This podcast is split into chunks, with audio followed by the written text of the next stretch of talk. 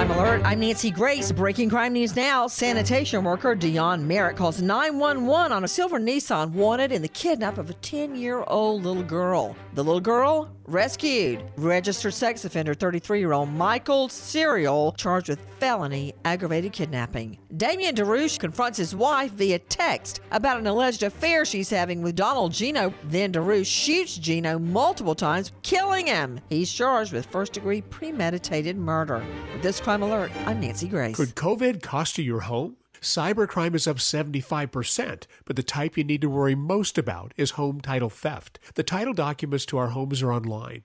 The thief finds your home's title and forges your name on a new deed stating you sold your home to him. For pennies a day, Home Title Lock helps protect your home's title. Go to HometitleLock.com and register to see if you're already a victim and enter radio for 30 free days of protection. HometitleLock.com.